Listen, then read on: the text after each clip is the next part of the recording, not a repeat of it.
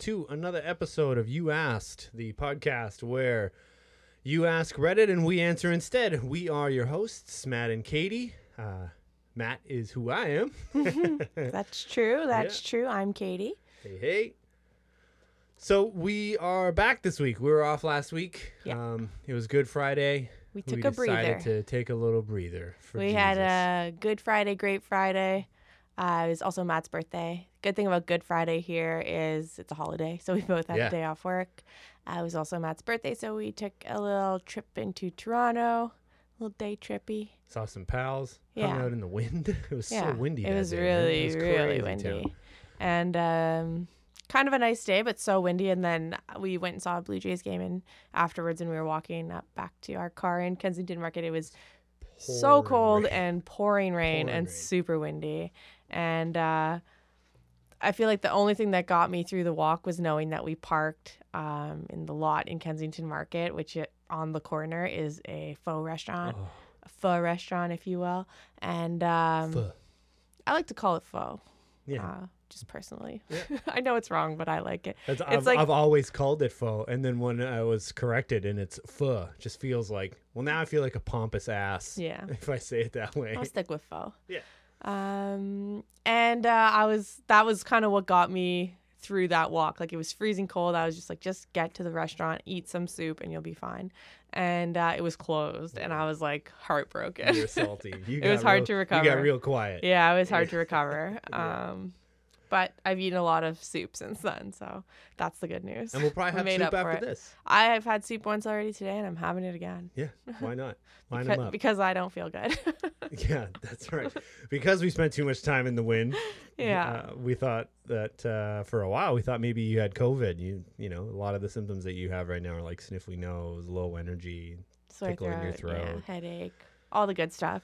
But uh, yeah, so since Friday, I've been feeling crummy since our walk in the rain, Mhm. and my uh, I think the lack of soup really did me in that night. It did you, if, if the restaurant Yeah, had been open, sure. I would have been fine. But ever since I've been feeling crummy, It so wasn't.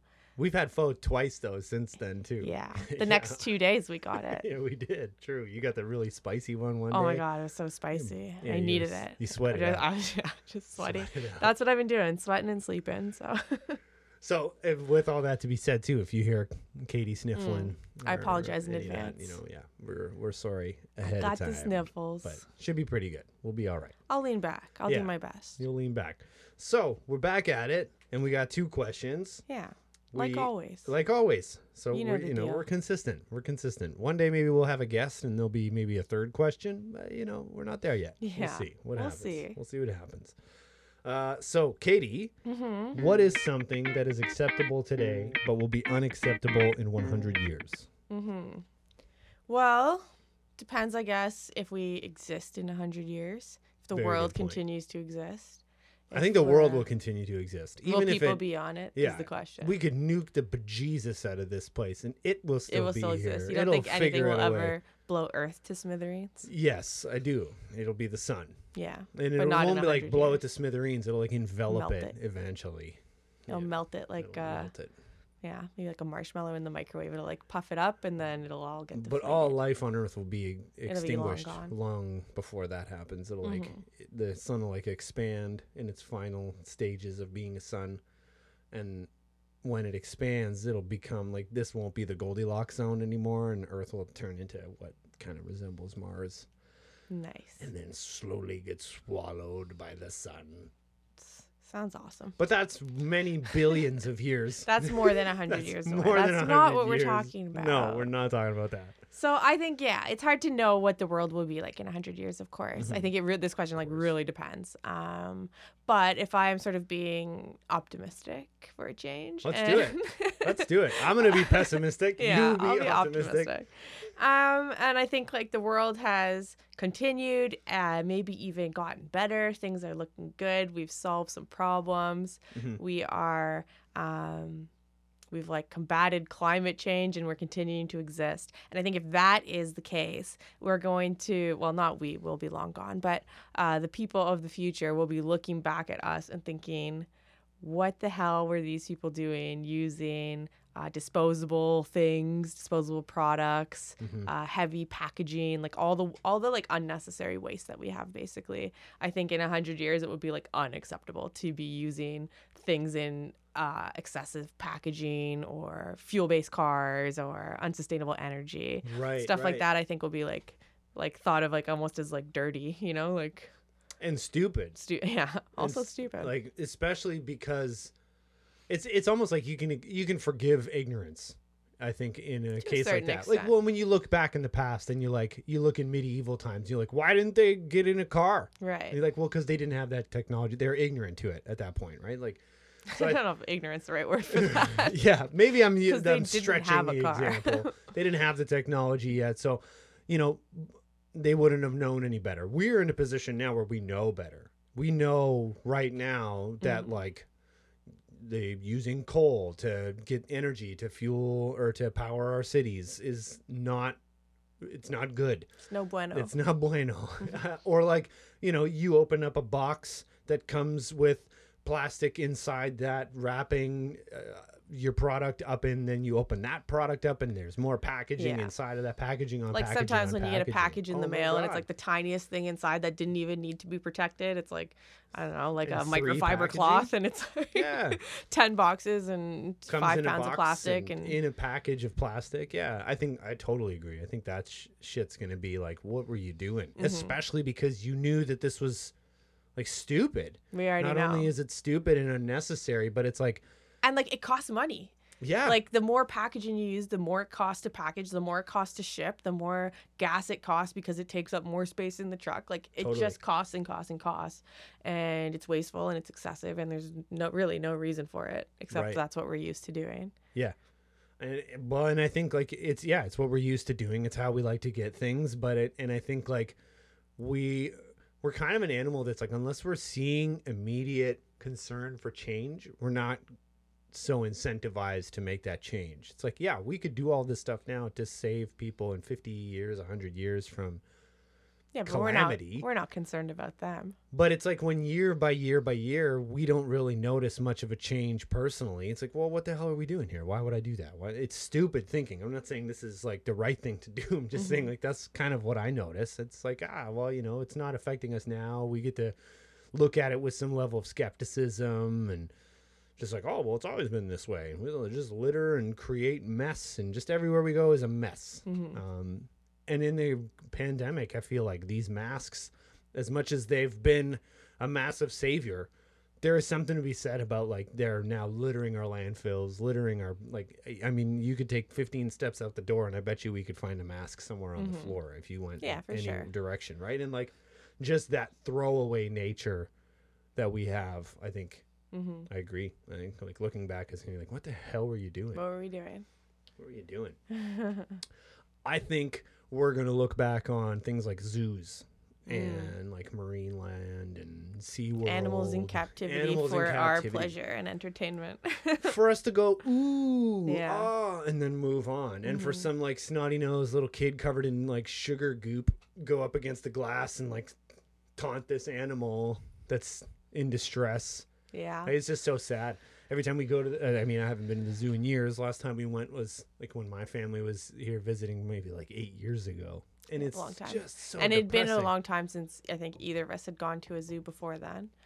Um, and I think we had a different experience than I remember. Like I remember thinking zoos were pretty cool as a kid. yeah And I think that like I think the intent of zoos originally was probably pretty you know, pretty good. Like I think it was just a oh, imagine if people could go to a place and see animals from all over the world and like you know, Right. before we had the same access to information that we have now where you can watch a video of any animal in the world and read Mhm. all about it and learn all about it. right I think that that was probably the intent of zoos was to like spread knowledge and to give people experience. Right. But I feel like we've really it's just really it's weird and i think it's sad and Oh, you're right i feel like it's just a lot of people oohing and awing while they're eating cotton candy and Especially if we figure out how to communicate with like dolphins or orcas or apes, or we figure out there's some cross species communication in a hundred years, and we look back and we're like, oh my god, I can't believe we did these things to you. Mhm. Like dolphins are incredibly intelligent and incredibly emotional. Like marine mammals, period, are incredibly intelligent and emotional beings,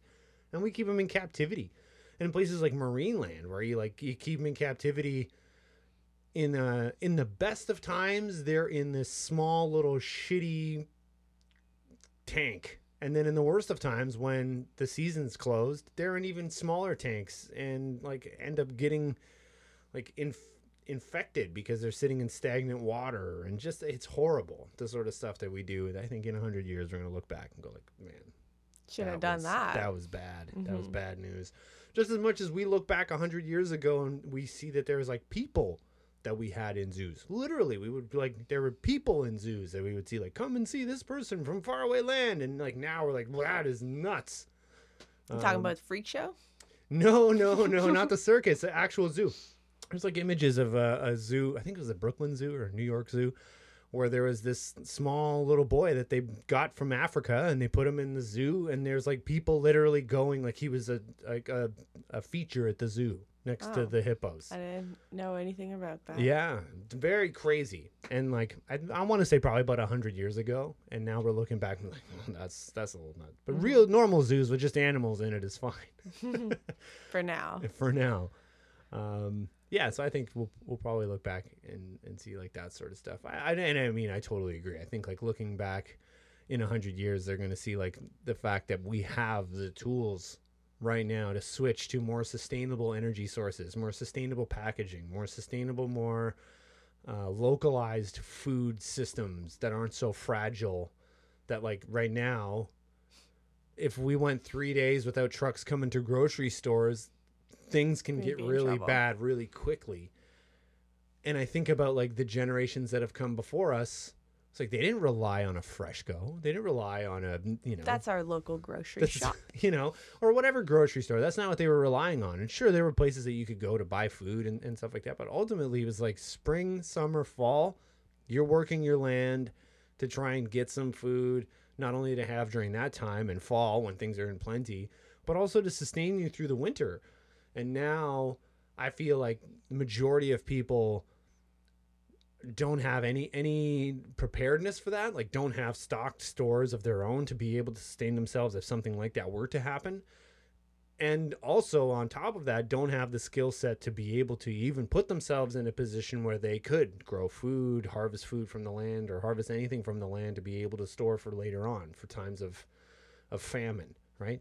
Um and i feel like we've com- become complacent with the system that we have and so trusting in the system that we have that we're like oh it'll never fail. There'll always be food here. But Mhm. i think like very naive. you don't have to look very far back into history to realize that we're living in a small little sliver of time right now where food is in abundance.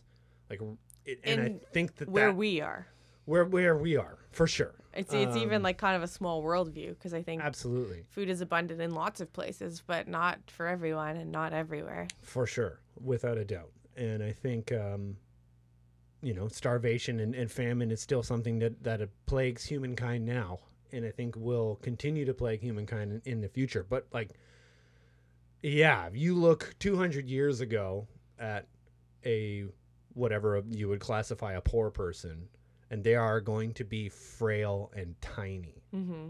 and you look at a poor person now and sure this demographic isn't i'm not it's not one shoe fits all. Of course yeah yeah. But we live in a time now where poor people can be extremely obese where if Yeah. you look 200 years ago to be extremely obese was like a sign that you are Like a like, king. you're you're yeah you're a king. Yeah. You're a king. You can live in plenty. Um and i feel like we are living in a small like i said before a small sliver of time where that's that's been flipped mm-hmm. and I feel like in a hundred years it could flip back and be like, what the hell were these people doing? um, I think not goes- shoring up their food systems, not making like you said. It's not like for us. The story is we live in a time of plenty, and food is everywhere in abundance, and we have the ability to be able to feed the world, but we're not making those choices now. And the future people are going to be like, "Why the hell didn't you make those choices? Because you've and why us." are we choosing to eat the things that we've eaten Mhm. or we're eating right and Right. the things that are packaged that have a long shelf life that were created as convenience foods and foods that you can store after the war Mm-hmm. um, but now have led us down a path where the cheapest most accessible foods are bad for you and are bad for your health Oh, like highly And- processed garbage, right? and I think that is exactly why now uh, people who are poor or in poverty can be overweight, not because it's prestigious, but because it's Mhm. what's affordable and accessible Absolutely. and uh, addicting too. I think people, when you eat a lot of sugar and stuff like that, it's that's all you want, right? Um, Absolutely. and if it's what you can afford too i think that that it's just sets up people up to have an unhealthy life like not only are you struggling financially now your health is in question too because the Mhm. food that's accessible to you is not nutritious It's bad. It's a horrible cycle, right? It's a Mhm. horrible cycle. You know, you work your ass off to make like minimum wage, which isn't a livable wage. And then so you're busting your ass. You then are like go home and you can either cook a meal that's nutritious or you can pick something up on the way home with the small bit of time that you have. I'm just, you know, trying to paint a picture. Again, not one shoe fits all. But I imagine a lot of people fit in this box where it's like you work way too many hours for not enough pay. You can't feed your family nutritious food with the money that you make, but you can feed them crap.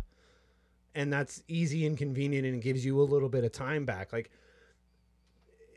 where are you using the time to better yourself? Where are you using time to better your position and get yourself out of there? It's just like a perpetual system. You're not eating food to make you feel good, to give you the energy that you need to to go out and do better.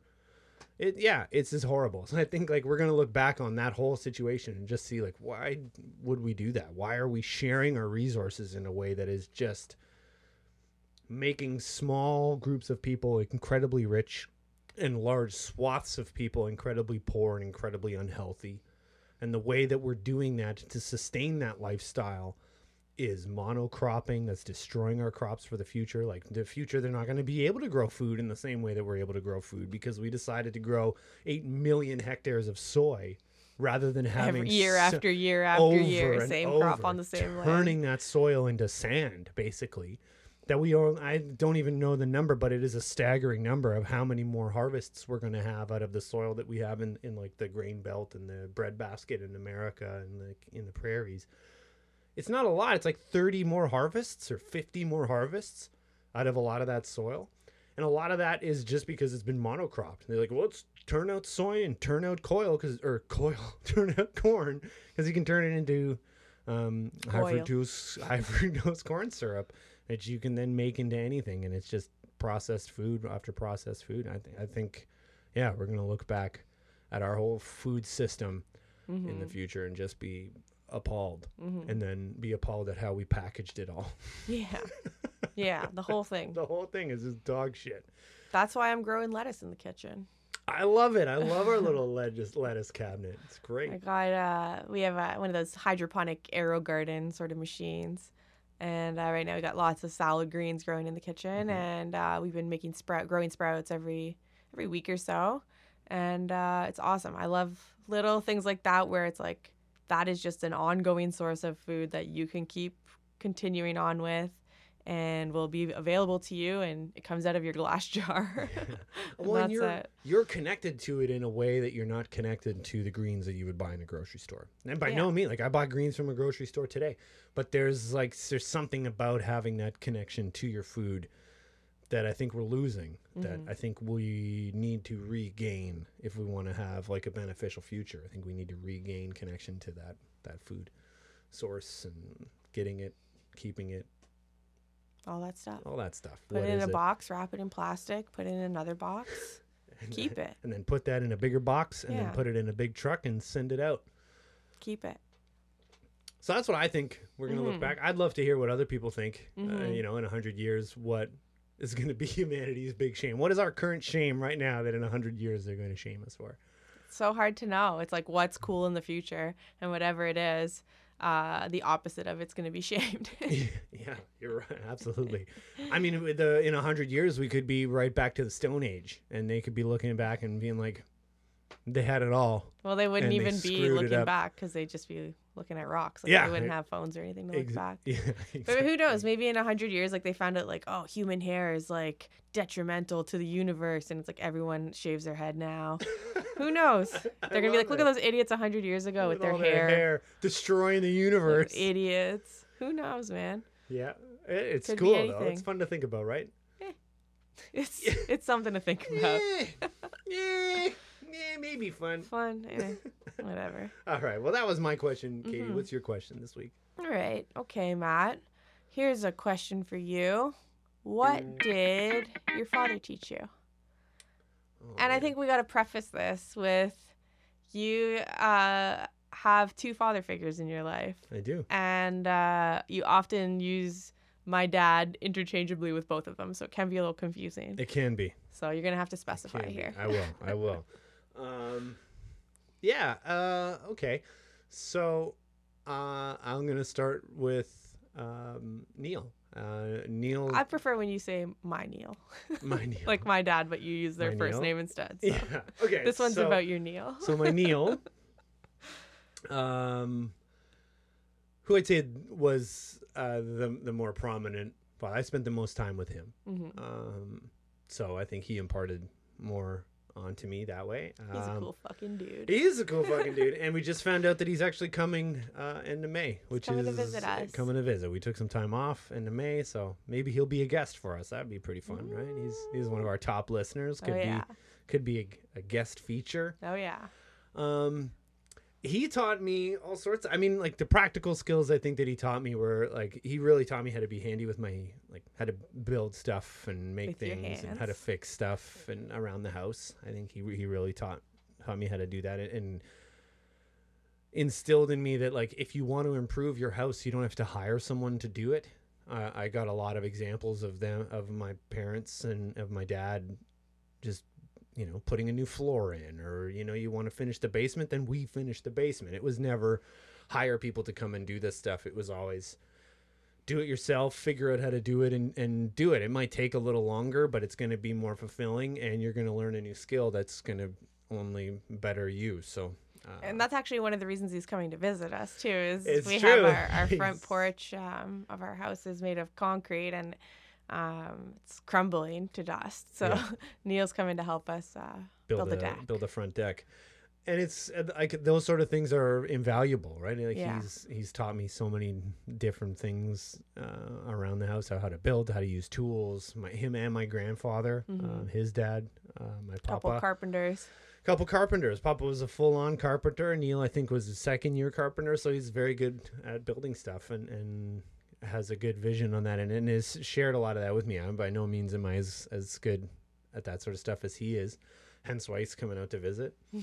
Um, he also taught. He was a, a coach in a lot of my sports, like especially like he coached soccer uh, a lot for me, and he um, he just taught me that, like the value of working hard, and you know that sometimes it's it's not gonna be easy, and you don't want it to be easy. You you want to be able to be challenged, and if you're not challenged, then you have to find a way to be challenged. And I think like he's he really um, taught that to me, not by like sitting me down and telling me those sort of things. A lot of I feel like Neil is a very much lead by example guy, and even in my adult years, like yeah, I'm just always inspired by him, by his work ethic, by the amount of attention to the detail that he puts into things. Mhm. Um, I think really gets put onto me, and just how much he cares and how much you can actually do in a day.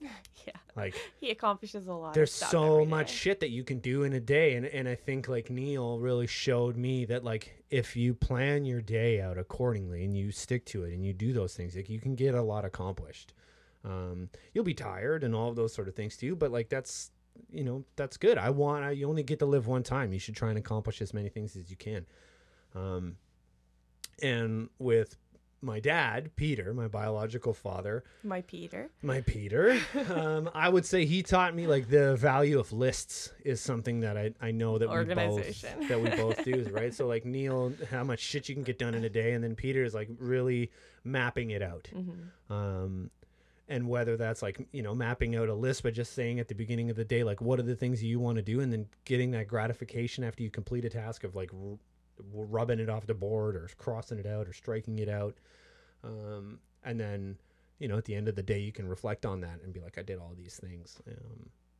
and I think it's it's good. It's like a the initial goal setting, really, right? If Mhm. you you do that every day, I think he taught me taught me that and and i guess like he also like I, i'm pretty good at navigation getting around knowing my set my, my my bearings knowing where i am and knowing where to go and like l- reading a map.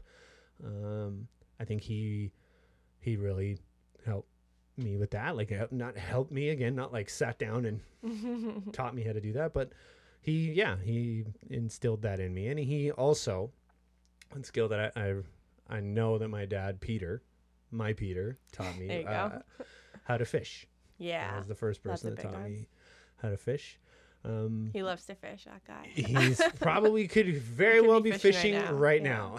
now. I know he just pulled his boat out and he's super excited. Uh, I, he's going to the Northwest Territories this year for a week long fishing trip. Like he just that's his his hobby is is fishing, and, and He's he's definitely shared a lot of that with me. Um, and he taught me to, you know, find what you like to do and try and find ways to do that as much as possible. If you can make a living doing that, even better. But if you can't, just doesn't mean that you can't do it. But you know, like find the things that you like to do and make sure that you fill your life with doing those things.